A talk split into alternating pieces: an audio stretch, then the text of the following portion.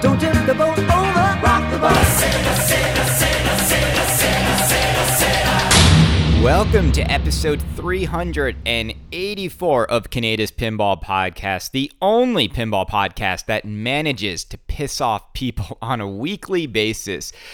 Oh my god, I also saw that Nate Shivers unfriended me on Facebook as well. That's the new trend now, everyone. Just let's just all go unfriend each other without any rhyme or reason or personal discussion whatsoever. Not sure what I did to Nate. I've always been a huge fan of his show, but apparently I continue to be this toxic figure that people just can't stand. No, let's talk about that on this episode of Kaneda's Pinball Podcast. And the big thing that's hovering over me like a dark cloud is this big Lebowski thing. And I bet a lot of you out there are probably saying to yourself, enough with this. I just can't wait till these games ship and then we're done with it. Well, there is an update in this game story, and that is that DHL tracking numbers have gone out to people, and people are going to receive their Big Lebowski games as early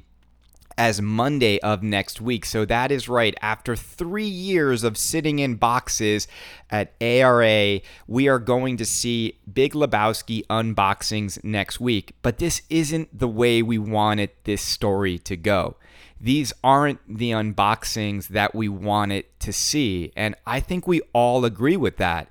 This isn't a moment of celebration, it's a moment of, I, don't even know what the word is deflation or contempt or f- frustration. It's a moment that is still a black mark on the entire pinball hobby, and I think everyone would agree with that. Uh, even though some owners are very excited to get their games, you can't wake up and unbox a Big Lebowski that you bought for $12,500 and truly feel great about the fact that you are unboxing a product, a very specific product that someone else paid for. Okay? Which leads me to the whole question of what am I doing with this Big Lebowski? Am I flipping it? Am I keeping it? I just want to say this, and I, you know me, I'm, I'm transparent on this show, and I'm not going to do what some of you think I'm going to do, which is just like flip this machine for a ton of money. And speaking of that, even though I have that eBay listing that is up, and it is jokingly priced at 8675309, uh, I have received many offers on the game. Now, here's the funny part I receive a lot of offers on a daily basis for something like $1, $3, $6 for the game. But I also received legitimate offers for this pinball machine of $12,000, $13,000, and a verified legitimate offer of $20,000 for the Big Lebowski pinball, right? $7,500 profit for doing nothing other than flipping the game. And I'm going to tell you right now, all of you who hate Kaneda and think he's a, a unethical vulture, I did not accept any of those offers. And it's simply because I don't think that's the right thing to do. And, and I don't. And I don't think that $7,500 or $5,000 or $10,000 uh, is the right thing to do or is worth it or would make me feel good or would change my life in any way, shape, or form. The only thing it would do, the only thing it would do is put a black mark on my reputation. And we all know, I think all of us collectively can agree on one thing that if there's one person's reputation who doesn't need further staining in the pinball community, it's my own. So I, I don't think it's the right thing to do. I don't. And I've heard many of you loud and clear say it. I've heard some of you say, F it, just flip it for a profit. Who cares what people think? It's not about what people think of me. It's not about what, you know, other people would do with the game. I think something like this is just a, a reflection, if you will, of kind of how you were raised and what your values are. And, and I'm not not flipping it to try to pretend to you that I'm a good guy, but I think those of you who know me and those of you who know me personally uh, kind of understand that I, I I'm not a bad guy. I know I sound like Wreck It Ralph, you know, but that's the thing is I'm not in this to do that. And it's also look if there were no I'm going to say this though, and don't get me wrong, I'm to say this. If this story was different and this wasn't a uh, you know a scenario in which other people were getting burned and robbed and let's say just let's say they just made 80 games and, and that was it. And everyone who ordered one for 12,500 had one of 80 big Lebowski's. And the secondhand market on the game was $20,000 and nobody got burned because the 80 buyers were the original 80 buyers. That would be a different story if I went to go sell it and flip it. It would be. You you can't get mad at me for that. But this so- story is different. There is no way around the realities of the context of these games. And because of that, I, I have something else planned for this game. Uh, it will be something that I'm working on. I think you'll be pleasantly surprised when you think, or, sorry, when you see what I do with this game. Uh, it, it is not going to involve putting extra money into my pocket, okay? And I'm saying that on air, which means I'm not going to go back on that. And as much as all of us could probably use an extra $7,500, it's not worth it to me. It's not worth it to me. It's not worth it to the community to sh- to do this behavior and and to uh, you know sort of what's the word again i'm like uh, a little bit at loss for words today which is very rare for canadian pinball podcast uh, but it, it's just i don't think we should condone uh, profiteering off of people's pain and and that is all this is. You know, with Magic Girl, I didn't profiteer off of someone's pain. I bought a girl. I bought a girl. I'm in the. I bought a game off of Kim Mitchell. I thought it was going to work. He was happy. I was happy. When I opened the game, of course, I was not happy that Magic Girl didn't work. Uh, but you know, this is a different situation, and I lost money on Magic Girl. I lost three thousand dollars on that deal because I just wanted to get rid of a non-working uh, POS game. It is a POS that game, and there's no there's no there's no enjoyment in owning a Magic Girl. All right, so that's the latest on my Lebowski situation. So uh, I think we can put the pitchforks down a little bit and and and look at that eBay listing as more of a comical thing and not a real thing. All right, all right. What else is going on in pinball? So, something I forgot to mention on the last episode of Kaneda's Pinball Podcast was an issue I was reading with Dialed In. Now, this is an interesting one that I haven't really seen before, and it's pretty unique to some of these newer games that are using uh, PCs and CPUs to run the games. So, apparently, in one of the latest code updates with Dialed In, uh, it is causing some of the older or, or early builds of dial, Dialed In to lag. Okay, so some of the video is lagging, which has led people to uncover that some of the CPUs and the PCs running those games are not powerful enough to uh, to run properly the new code code update. And people have added and, and they've looked at it, and some of the older versions of the game have more megabytes of RAM and have more powerful CPUs. And so some of the earlier dialed in owners have had to upgrade their CPUs to properly run the latest code. Now that's that's really really um, unheard of, right? In this pinball hobby, that you know games running on PCs might not last the test of time and might not even be able to run uh, the latest versions of the code. So uh, yeah, that's kind of strange. But here's then the question: If you have an older build of dialed in that can't accurately run the new code, who should have to pay for that upgrade? Should it be Jersey Jack Pinball or should it be you out of pocket? You know, they sold you something uh, that is not truly compatible then with the, the latest code. So I think the cost should go to the manufacturer because I, I don't think that's kind of fair that there's not a level of consistency across the games themselves. So I don't know what your thoughts are on that, but sometimes, you know, it's it's it's kind of crazy the short windows of which these companies stand behind their products, and then the buyers of these expensive toys are left holding.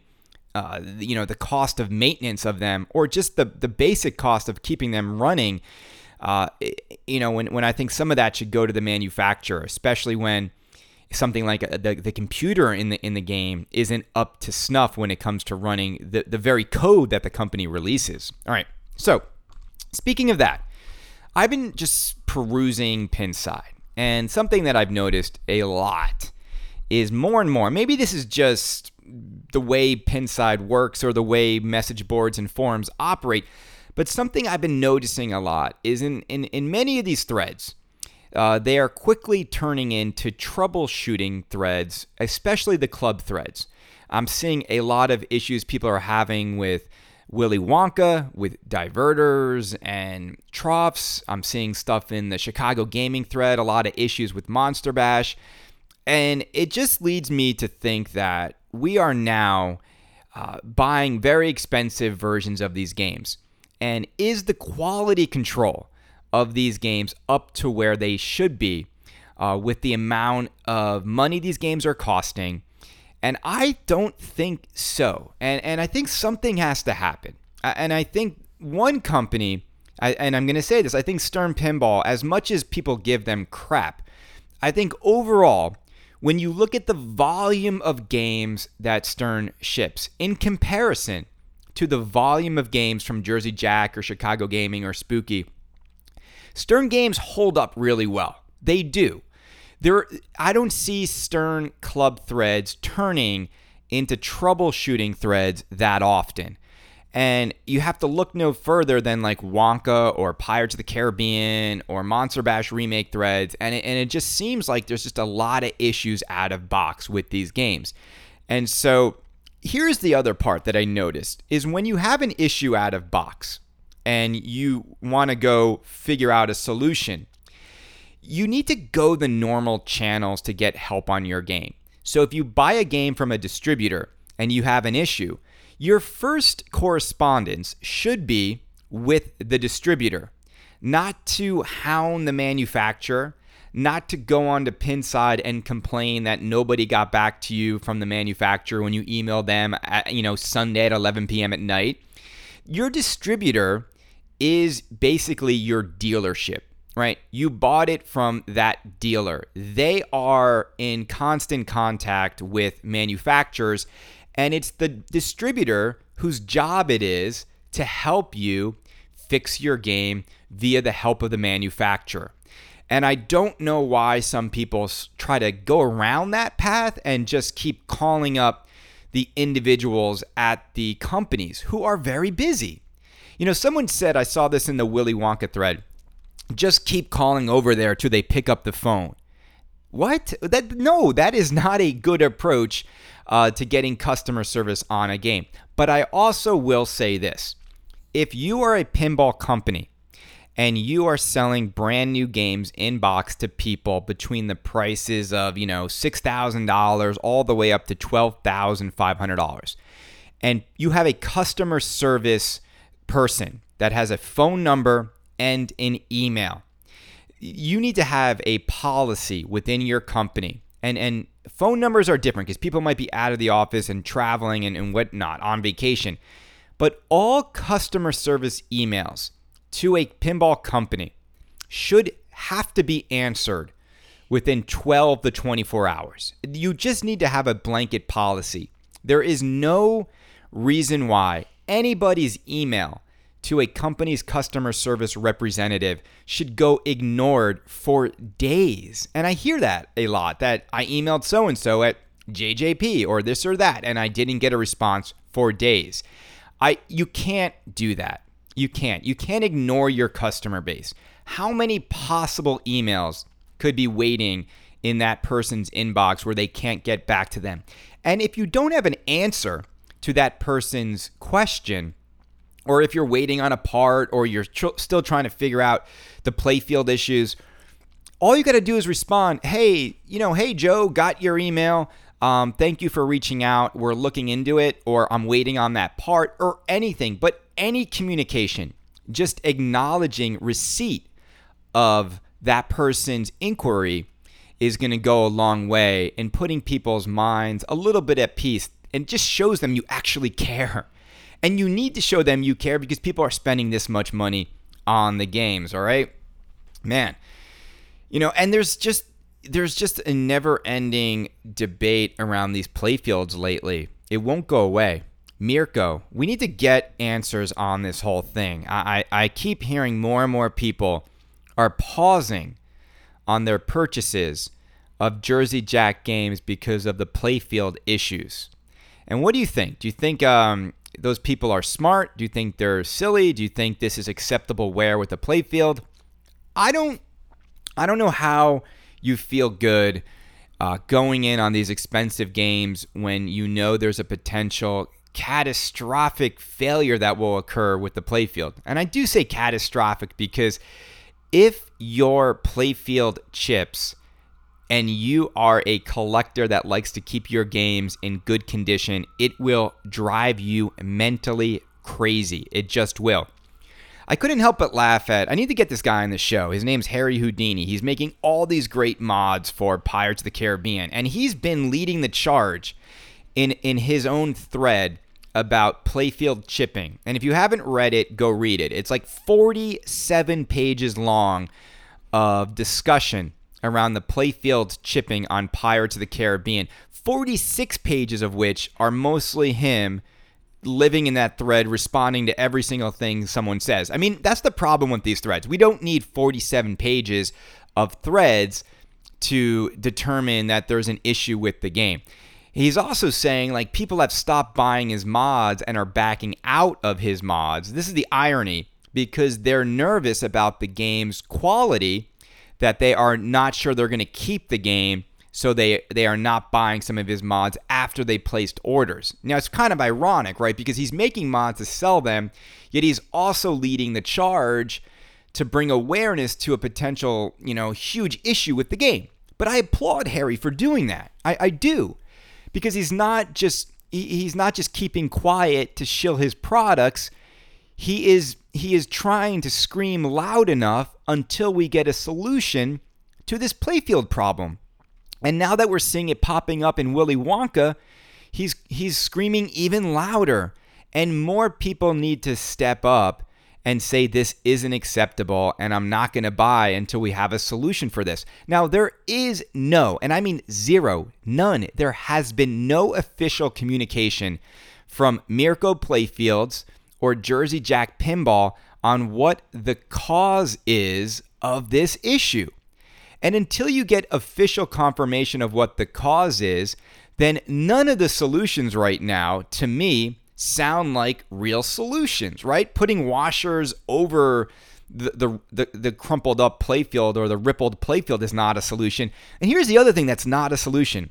If the manufacturing of these playfields is the source of the problem, right? If it's coming off the assembly line incorrectly, then buying a replacement playfield will do absolutely nothing for you. And Harry talks about this in the thread. It's like, great, you could stockpile dialed in and, and Woz playfields and Wonka playfields and Pirate playfields, but so what? You might go to put that extra playfield in and do a full playfield swap. Imagine doing a full playfield swap on Pirates of the Caribbean. God help you. There, there, there are probably less than 1% of people in this hobby that are qualified to fully playfield swap that game. The other crazy thing too is for some reason Jersey Jack has stopped offering, he stopped offering playfield protectors as optional things to buy from the factory. Uh, so this this is a problem that is not going to go away, and we're not going to stop talking about it because I think it's important to shine a light on, on the playfield issues that continue to you know, to to infiltrate the threads of of these these games, right? Are we seeing it with with Chicago Gaming Company games? I don't know. I think we need to look at the problem across the board and whose games is it affecting and and we need to start there. We need people to really investigate this. So I, I hope people uh, do that because I'm not going to buy a game that's going to have a crappy playfield. No way. I'm going to wait to see if they fix that problem. Okay, so speaking of will this pro so then what what does it mean for collector's edition buyers of Willy Wonka, right? Do you feel good? 12,500. You haven't seen the game. There's playfield issues. There's airball issues. I mean, the airballs are, are knocking these Oompa Loompas off of, you know, the Oompa Loompa by the camera in, in the Wonka vision. Uh, it, you know, what's the fix for that? Do have they figured out a fix? I mean, that Oompa Loompa is, is just a target, just waiting to be like knocked down. I mean, the first, remember the first live stream of this game, the first time they revealed this game to the world, that Oompa Loompa broke off. And and and to me, it's like uh, who's testing these games? How are they not calling in local tournament players and just paying them a day's wages to just spend 10 hours flipping this game and seeing what happens and doing it like multiple times before the game is like revealed and finally engineered. So I think there's just, uh, you know, there's got to be a solution in which these games get proper testing. See, I think what happens is this I think they create mechanisms in which machines are parts are tested individually, right, for wear and tear. Like this is what happens when like, you know, this target's hit a thousand times or ten thousand times. But I still think you need to test a game when everything is assembled and an actual person is flipping because stuff is going to happen, random ricochets, stuff you never could you know, plan in a controlled environment, I think stuff is going to occur that would only occur during normal game and play when everything's there. And I think you need to test games like that uh, before putting them in a box. But you know, we'll see. It, again, like it just makes it just always makes me feel anxious to be a new buyer and be a guinea pig. And we've said it before. Imagine this scenario. If you simply remove, if you remove the desire to own a limited edition or a collector's edition, right? If you if you remove those from the marketplace, then there is absolutely no need whatsoever to rush in and buy a pinball machine before they've worked all these kinks out. And that those two things, right? It's only those rare limited versions where people have a fear of missing out. That's the only reason why you'd want to buy a game like very quickly. Otherwise, it makes total sense to wait to see the code is finalized, to see what kind of issues the game has, not just from code, but also are there any mechanical or any just physical issues with the game that are going to pop up that you should be aware of? Is the game going to be a complex nightmare to keep running, right? I mean, how many of you out there, even though you keep hearing what a great game Pirates of the Caribbean is, how many of you out there are very fearful of getting one because you don't want to spend every other day lifting the hood on the game and fixing it? I mean, I, I think a lot of people out there, uh, even though the game is being praised to high heavens, are, are, are, like, I don't want to touch it. I don't want a game like that. That it's just, yeah, it's great when it's working, but to keep it working is going to be a nightmare for me. All right. All right. Yeah, man. Wow, we're talking about quality. We're talking about reliability on this episode of Kaneda's Pinball Podcast. Anything else going on in the pinball world? Look, uh, we are in mid August. Uh, today is Brenda's birthday. All right, that is why we had a little rock the boat beginning to this episode of Kaneda's Pinball Podcast. If you've ever been to an Irish wedding and that song comes on, it, it is kind of spectac- spectacular what they do during Rock the Boat if you don't go to an Irish wedding, all you have to do, I think you have to watch episode four or five of this season of Derry Girls to see what happens when Rock the Boat comes on. It, it's pretty incredible. All right, let me do this. Let me read a few of your emails and then we'll call it a day because I got to get to work. New business pitch. All right, I got I love emails like this. This is from Nelson Rhyme.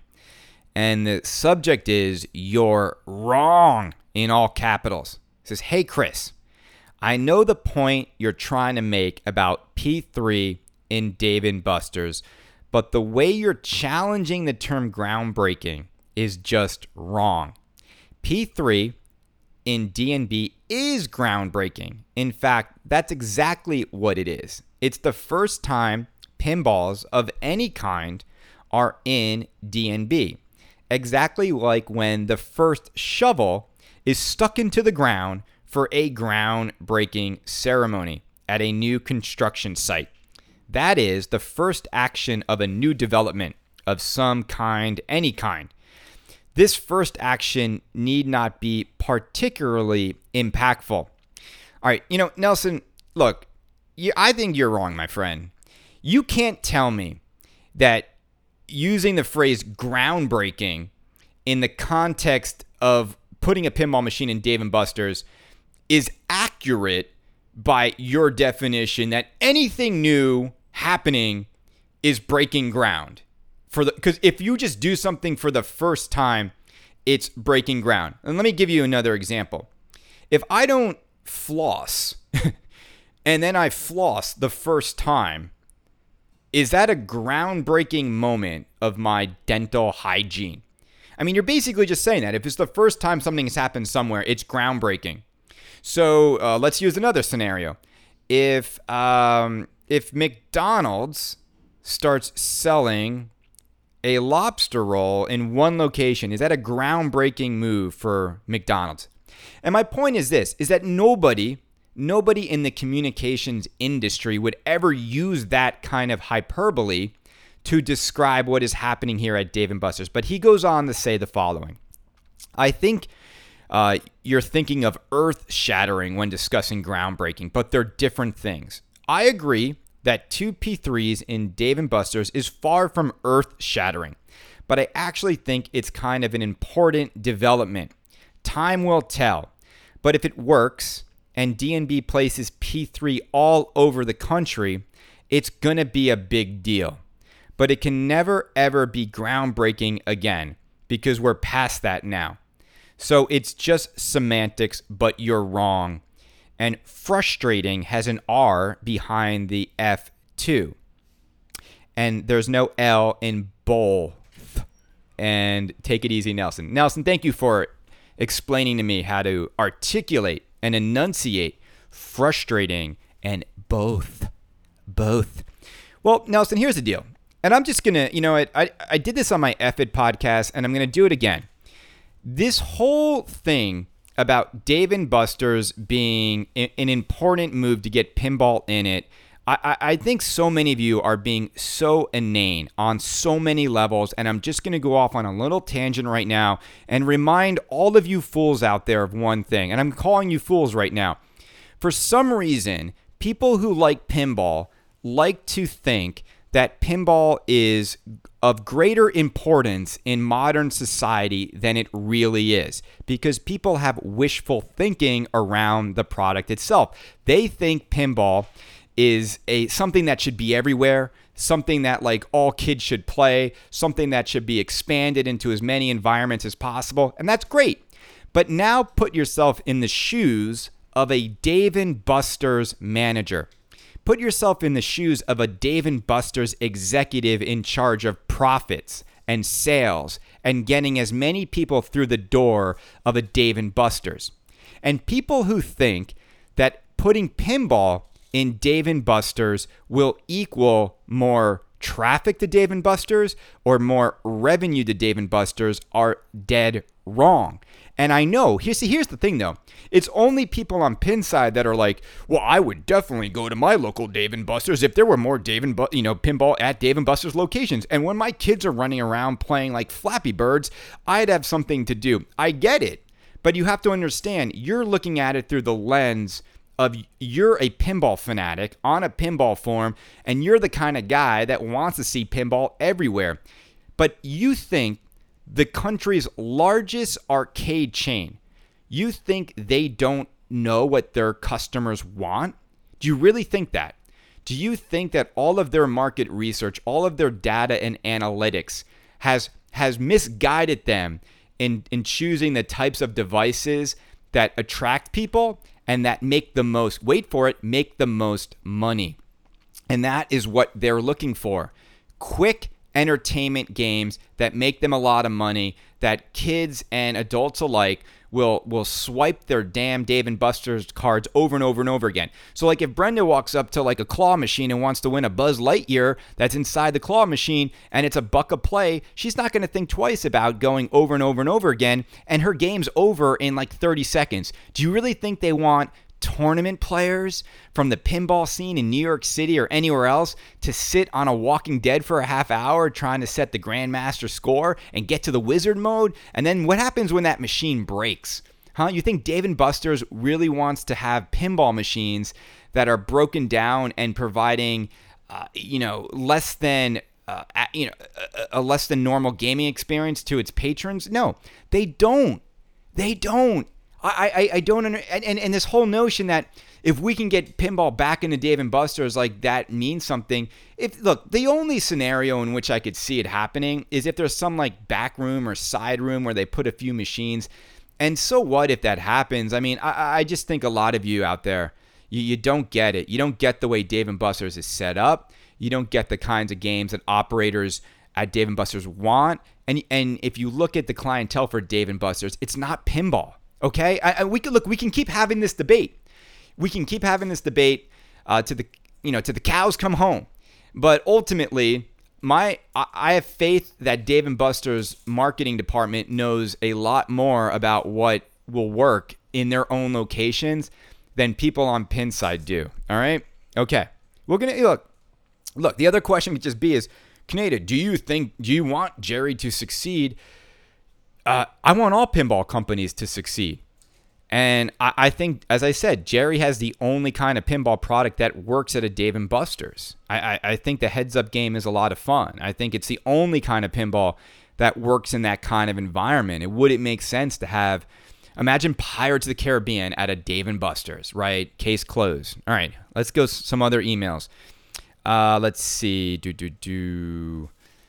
I got an email from do do do Matthew. Uh, Matthew Rattray. He says, TBL, good call. Hey Chris, hope you're well. I want to say well done on securing your Big Lebowski.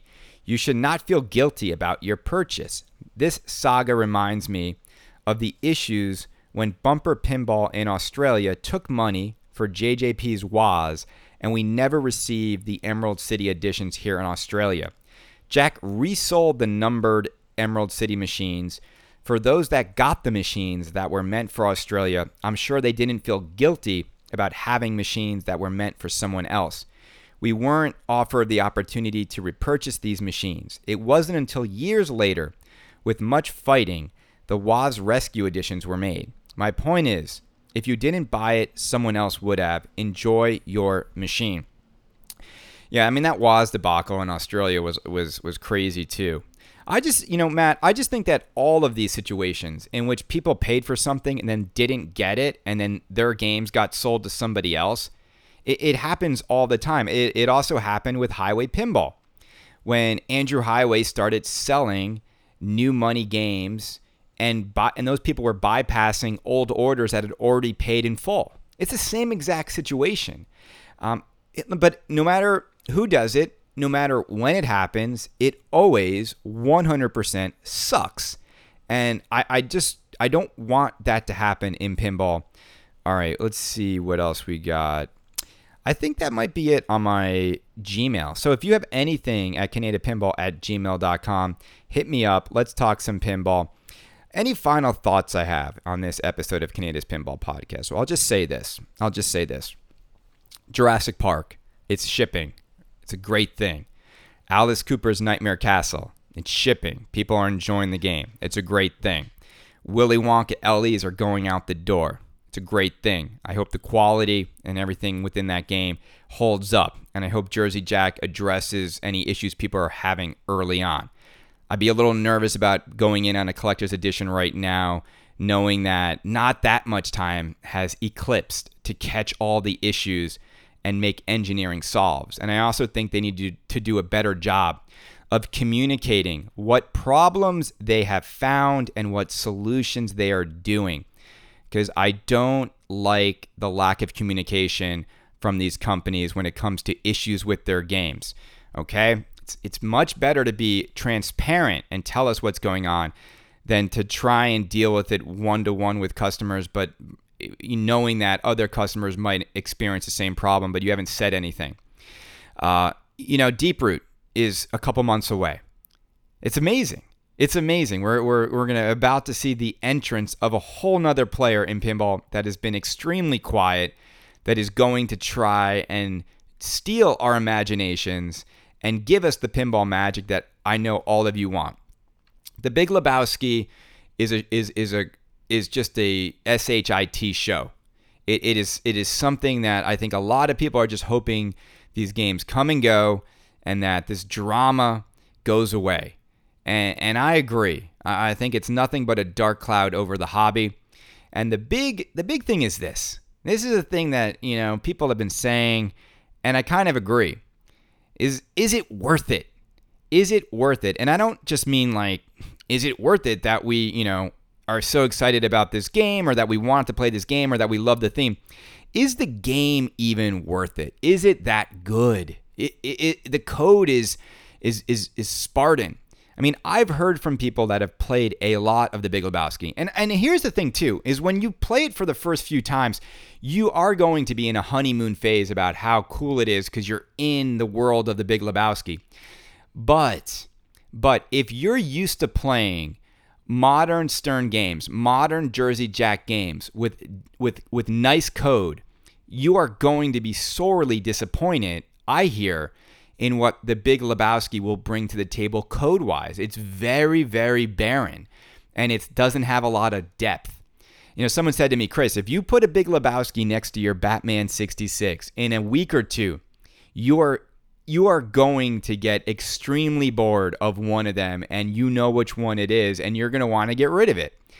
So I was like, "Oh, like F that. Like that stinks." And and sometimes I think I take for granted and a lot of us take for granted all of the amazing games that Jack and and, and, and Stern and you know Spooky and Chicago Gaming, all these great games they've given us that are extremely fun a lot of them have extremely deep code sets that allow us to enjoy these games for months, if not years, which is incredible. Don't you don't normally find that in a lot of the 90s games. And so we should be thankful for that. And maybe we should stop glorifying to no end games that have done nothing but cause people pain and anguish, and also games that are incomplete, games that don't have spare parts, games that don't have any customer service. Here's that's the funny part about all this. I mean, we complain about like, well, JJP or Stern didn't get back to my email on Sunday night, but at least we know there's a company with people working in customer service that will get back to you and there is no Dutch pinball. There is no company. There is nobody who's going to pick up the phone when you have an issue with the game. There is nobody who's going to like take care of like a spare part you need. Who's going to do it? Who's going to do it? There's it's only going to be so long that CoinTaker even wants to have their hands dirty once they get people their games. I mean, it just this thing is it's just not going to end the way people think. You are not going to ride off into the sunset with an amazing pinball machine that is going to give you years of enjoyment. It's going to break and you're going to have a hard time fixing it. And you're going to wish it had better code. I mean, I, I can't wait. I can't wait. It's going to happen. Uh, but that being said, I, I think you'll be pleasantly surprised with you with what I do with the game. It's not going to be some jerky flip it for a profit thing. All right, so all you other pinball podcasters out there, you can stop speculating. I just told you what I'm doing. Uh, all right, now I need to figure out what to do with this Pirates of the Caribbean Collector's Edition. If you want one, I'm going to tell you right now, this thing's fully loaded. If you want like a, a, a mint Pirates of the Caribbean Collector's Edition, uh, you can have it tomorrow, $13,500. It's yours. I'm not even making any money. That's exactly what I was going to pay for it to put it in my home. Um, but I, have just I've just had like some second thoughts, and and I just I don't know if I have really the room for two of them. And and in full transparency, I, I kind of would rather spend that money right now on my honeymoon with Brenda in Japan that we're going to at the end of October to, for the Rugby World, sorry, Rugby World Cup. Oh man, Long morning. Anyway, everyone, this has been episode 384 of Kaneda's Pinball Podcast. If you want to unfriend me on Facebook, just go do it, you know, or drop me a note. Be like, you know what? It's over. It's over. The love affair we never had, it's over. But Zach Meny, I will never unfriend you, brother. Never. Even though you'll never let me on the show. I get it. You're not going to get that trippy, man. It's conflict of interest. No one's going to vote. It's hard to vote for that it's your thing and you get to you're already you're already going to win for for the YouTube channel. That's it. You got it. You got one in the bag. Don't go for two. Don't make me start a YouTube channel. I'll do it. Don't make me do what you do, Zach. Don't make me stream games and give every game an A or B plus. I could do it. I could do it. Don't make me do it. Love you guys. Later. So I'd like to know you got the notion. Said I'd like to know you got the notion. Rock the boat. Don't rock the boat, baby. Rock the boat. I don't